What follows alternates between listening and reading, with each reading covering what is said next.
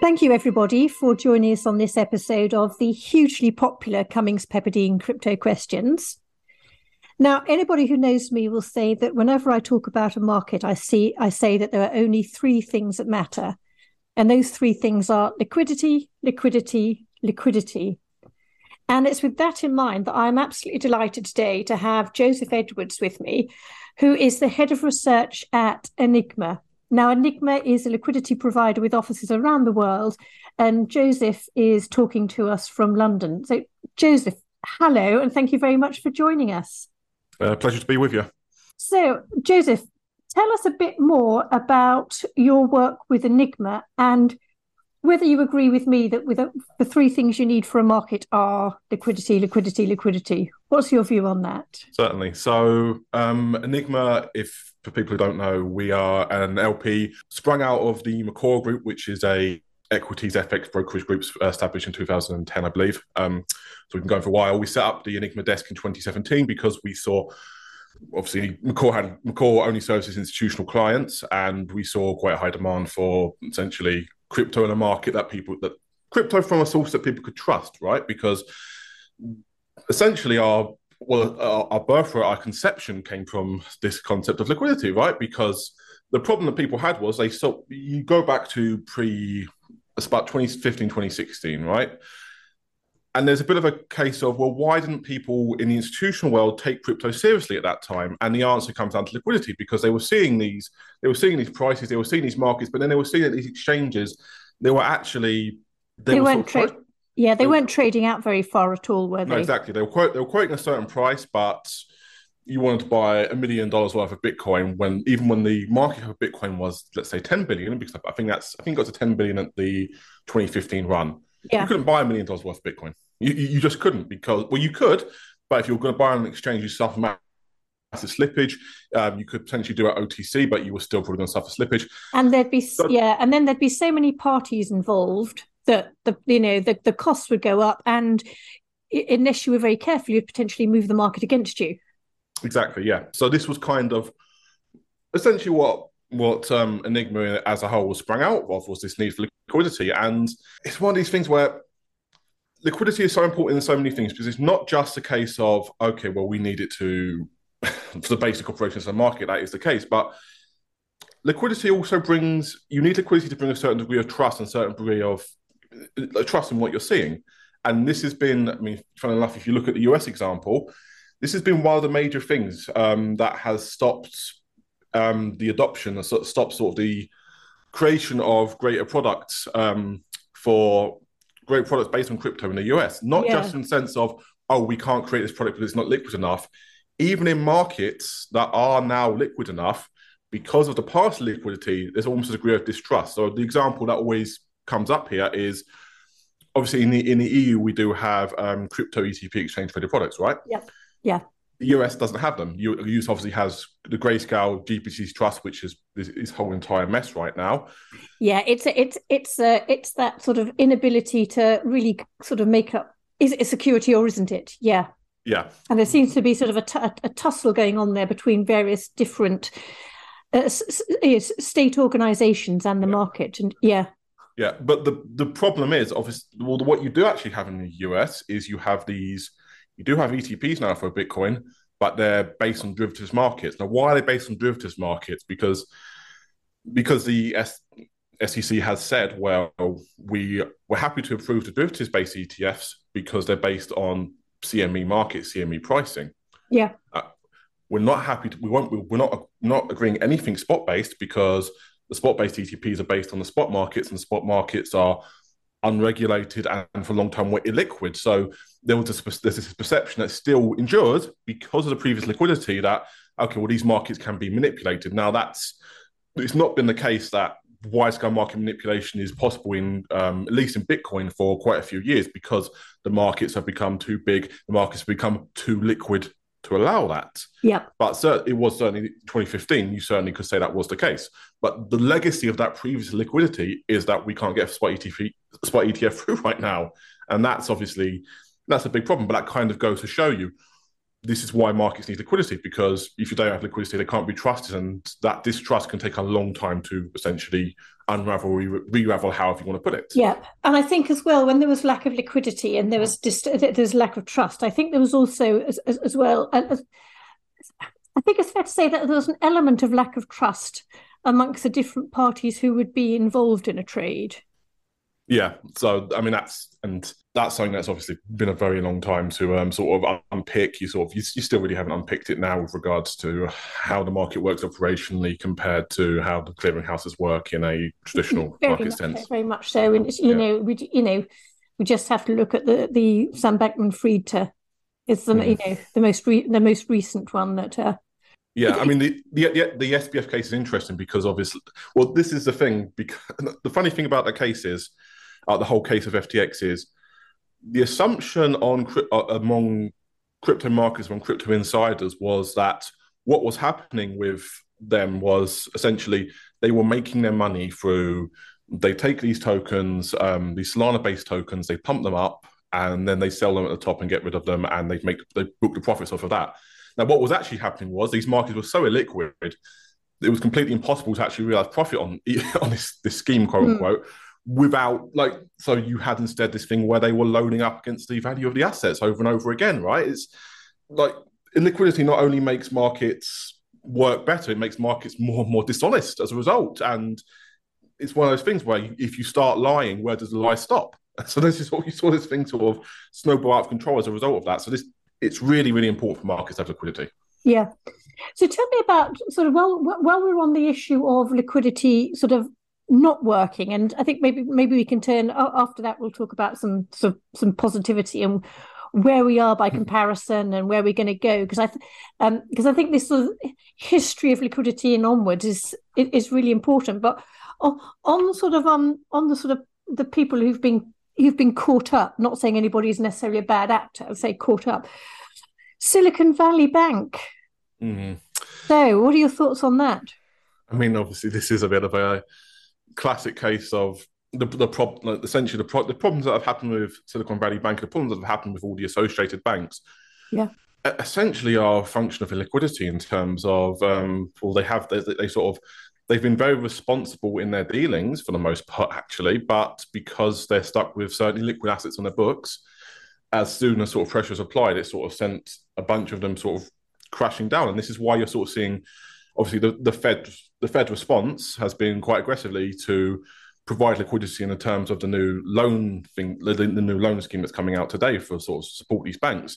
And of course, yeah. the conception that people have of this is, oh well, it's a bailout because pe- people look at it and think, oh, you're giving this line of credit to the bank. No, you're not. Give- it's not the case that you're not bailing them out. You're just giving them credit because they have the they have the assets. They are uh, Silicon Valley Bank, unless there's been massive, the assets massive are fraud, there, but they can't yeah. they can't actually trade out of their exactly. positions. Yeah, to so meet, the, the, to meet their you know to, to meet their liabilities because yeah. of the liquidity yeah. issue. Yeah, yeah. So as, giving... as, I understand it, in almost every case, almost every banking case, um, in terms of these banks which are now facing failure or closure, whatever, almost all of them, as as we understand it, are overcapitalized quite quite heavily, but yeah, the assets are liquid right now, so they can't get out the positions. It, yeah, exactly. So so tell me more about what you're seeing in the crypto markets um, at the moment, because there's no doubt that you know we you know we were talking earlier about sort of the, the, the early days of 2015 and it's a fairly different picture now i mean i'm not saying it's something like the fx market but it is it, it's developing and it's developing in the right way isn't it yeah it's developing quite rapidly um, it's one of those cases where I think for those those who want it and those who need it, liquidity on at least the, the Bitcoin and Ethereum as major assets have been in a state now for maybe two, three, four, five years where okay, if you know where to look, you know who to deal with, you can like you can get liquidity, you can you're not too concerned about sort of the state of these markets. The interesting breakthrough we're kind of beginning, to see is that we're seeing more serious liquidity provided on what you'd call these sort of, in crypto terms, large cap and mid cap assets, right? Because obviously yeah. there are dozens of assets with market caps, normally market caps over a billion. Mm. But the case was historically that, well, none of that could be realized because the market was so liquid. You can maybe, I mean, I remember an example we were dealing with um, a few years ago um, when we were dealing with one large cap asset. It was a top 10 asset. Um, so this would have been a market cap of in the billions. Mm. And we were being asked to sort of liquidate some for a client. And we had we basically looked through markets and we said, okay, well, they have maybe 50 billion, 100 million that they were looking to liquidate. And they were asking, okay, how quickly can you get rid of this? And we looked through it. It's like, if we're lucky, we can get we can get rid of five million a day without affecting the market price too badly. Realistically, it might be close to a million. And this was on a billion dollar cap asset, yeah. right? And let's so, face it, probably the, at the moment you've done a couple of clips of five, you'd have been you'd have to have been reducing those clips anyway because people would have known the market exactly. would have seen what you were doing. And yeah, it's a very very difficult one. That yeah. yeah. yeah. But we we are seeing a case where oh, it's still. I'd say it's, it's still not where, where you'd expect to see in even equities, rather, let alone forex. But we are seeing improvements on those larger assets, and that's going to be the important thing in the next year or two. Is that right now crypto is essentially when, when I when I so when I started doing um, working with Enigma in 2019, hmm. you would say crypto is an it's not an asset class; it's an asset. It's Bitcoin. It's nothing yeah. else because anything store else of value, that kind of thing. Yeah. yeah now we're at the point where, where crypto is still not an asset class, it's probably two assets, right? So this is not downplaying of the interesting stuff that's going on with these smaller assets, but as serious assets, the only ones you I'd say that were that you can be 100% sure in terms of like you, we can you can have full confidence in terms of what they're going to do long term in terms of being liquid enough to get in and out of them is Bitcoin and Ethereum. Yeah. And yeah. the transformation of crypto into an asset class more similar to equities where you have a genuine range of assets. You have them. You have some genuine diversification assets. That's kind of ongoing. Um, and you've also risk... got and you've also got the derivative of you know on the asset as well, haven't you? Exactly. So, and I think it, it strikes me from looking at a few numbers that the the derivative markets are are also trading out further and therefore yeah. giving better pricing and more liquidity. Yeah, you're, you're seeing a maturation of that, um, and particularly again to give an example, when we started trading, well, when I joined in 2019, you had the CME futures. You could get Bitcoin, you could get reasonable pricing on Bitcoin um, one month futures.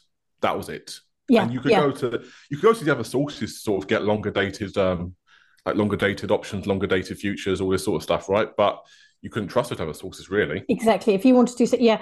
Um, I, I, I remember a client who set up in 2018 and you know that was you know we were looking at we're looking at that exactly on the cme and it was it you know it took some clever trading. Mm. yeah. Yeah.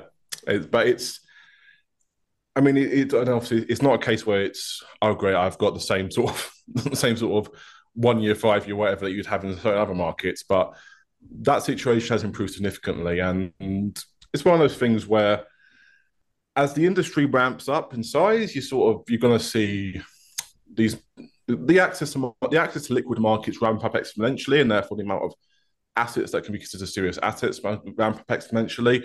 That's kind of the process that we're in now. So yeah. we'll see how quickly it's realised. But I mean, looking and at I these think, sort of yeah, and I think for that to to happen as well, you were talking earlier about you know who who can you trust when you're putting on these yeah. trades. I think for the market to ramp up, we've got to have some clarity on regulation, which I think we, you know, in the UK, I think we're sort of a bit better on that. But the, the US is a bigger market, and actually, that's that's where the ramping up is going to come from, mm. and it's the clarity on regulation there, which is really going, which is really going to sort of boost everything along further. I think. Yeah, and yeah. it's it's one of those cases where well, it's very much in process but yeah. well, it's one it to stay with, isn't it? It's definitely one to stay with. I mean, it, it, it, mm. it hmm. when you think about it, if you you know if you think about just take just take CME where where derivatives are trading out in 2018 2019 to where they are now that's quite you know that's speedy and then when you talk about as you're saying you know one of your large clients trying to get off a billion in mm. 2019 again that's a, you know in these few years, we've really moved on quite a long, quite a long way. So, t- tell me, Jason, what's your, what's your? It, I think we're both agreeing that the future could be could be very bright. If you were if if you were going to be sort of putting on a long dated trade at the moment, and um, this is not investment advice, obviously, you know, Yeah. Um, I've got my thoughts on what I, you know. If somebody gave you a million dollars, where would you put it? Um, so it's a bit of a case. Well, you'd most so you'd probably want to you, you want you want to be looking to buy very soon if you're looking to buy because obviously crypto is one of those things where it moves in cycles. Now it will never not move in cycles. Maybe the cycles will get softer, um, but it will always move in cycles to an extent. And right now we are in a case where we are quite low in this quite low in the overall cycle. So this is a reasonably good time to buy. Um, I like looking at a research perspective. I tend to think there's we maybe will see low in the coming months at some point, but this is relatively close to a bottom overall. Yeah. So if you're if you're if you're putting it in, it's one of those things where simpler is better because simpler allows you to have more liquid, it lets you access more liquid markets right now, right? So yeah. realistically, you'd probably say something like you you probably want to put something like like you the, the, the framework always that I always tend to use and tend to advise on this is 50 50 30 20 right yeah. You want to have 50 in one, 30 and 20 in the other. Probably right now you put 50% into Ethereum just because it has the highest, like it has the highest potential. Obviously, this is where the innovation is happening. Bitcoin is great as a store of value. Um, but Ethereum is where the actual scope for innovation, scope for new technology, scope for all this sort of stuff lies. Yeah. Probably put 30% into Bitcoin still.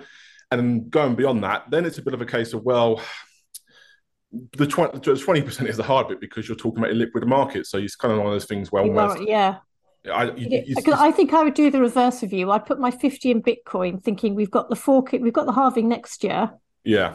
And then see what that happened. Probably staying for another at least another four years until the you know next halving, and then I think I'd put thirty in Ethereum because I still think there are there are potential for some of the new layer one protocols to actually outstrip Ethereum. So I'd be less, it's, and yeah. I'd it's liquid enough for me to get out. And you're right, the 20 is, yeah. the 20 is, the 20 is tricky.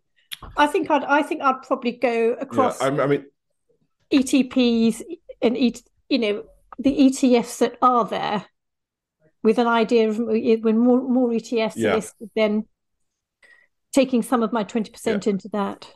Yeah, the the one thing I generally say is from from our perspective at least, we're looking. I'd say we're looking more towards layer twos and layer ones in terms of where the opportunities are going to lie. Like um, in assets, like um, for example, Polygon access like Optimism, which yes. Optimism is quite hard to get. Optimism is hard to get market access to right now. But those are ones which are more interesting. But again, that kind of reflects a more positive view on Ethereum as a whole, right? It's just one of those cases where yeah. the, the layer one trades my, my, kind of thinking on this is there will be a new insurgent sort of layer one coming in for next cycle. I don't think it's launched yet. I don't think it has a token yet. I don't know which one it would be as a result. Right. So yeah, there, are quite, there are a number maybe, maybe, maybe, keep maybe keep the dry powder. Who knows? But yeah, yeah. I, I, think if you're if you're saying well we've got put money in now, layer twos rather than layer ones because all the stuff that's being done in terms of zero knowledge, um, sort of roll ups, all this sort of innovation is happening on layer twos, and that's but yeah, also that again that reflects a stronger bet on Ethereum as a whole. So maybe, maybe, yes. maybe, maybe 50 Bitcoin, 30 Ethereum, 20 on what is basically an Ethereum proxy anyway, if you think about it that way, right? yeah. Well, also the other thing, you know, Bitcoin and Ethereum are very, very different, aren't they? They just happen to have the word oh. crypto related to them. So, yeah. Yeah, exactly. So, look, Joseph, um, it's an absolute pleasure to talk to you perhaps may, perhaps sometime sort of you know maybe the end of the year or in a year's time we can come back and we can talk about you know the development we've seen um, in liquidity you know, the development we may have seen in uh, get getting regulation sort of a bit more in order for the sort of trusted people to trade with mm. and we can reflect on we can reflect on the last year yeah. and see how our, our sort of fantasy trades would have gone I'm I'm, rec- I'm, rec- I'm, reckoning that you know this time next year we'll be close, closer to the bit, Bitcoin halving, so that bit will probably have done gone well. Yeah, yeah. It would, be, be interesting to chat about the layer ones and layer twos as well, and I think we'll see more t- mm. more ETS too. So. Joseph, it's been an absolute pleasure. Thank you very much. So, um, if I could just ask you to just give everybody your email address, maybe, and the Enigma website address. If anybody wants to get in touch, they can do. What What's that? So um, my email is j edwards at enigma-securities.io. Perfect. And the, the website is enigma-securities.io. .io. Perfect. And uh, ours, of course, is cummingspepperdine.com. And Joseph, I think it's fair to say that you know, any questions you and I would both be very interested to chat to people. Absolutely. And develop thinking more. Thank you to everybody for listening. And thank you again to Joseph Edwards, Head of Research at Enigma Securities. And do get in touch with any of your ideas and thoughts. Thank you, everybody. Thank you for having me. Bye-bye. Bye.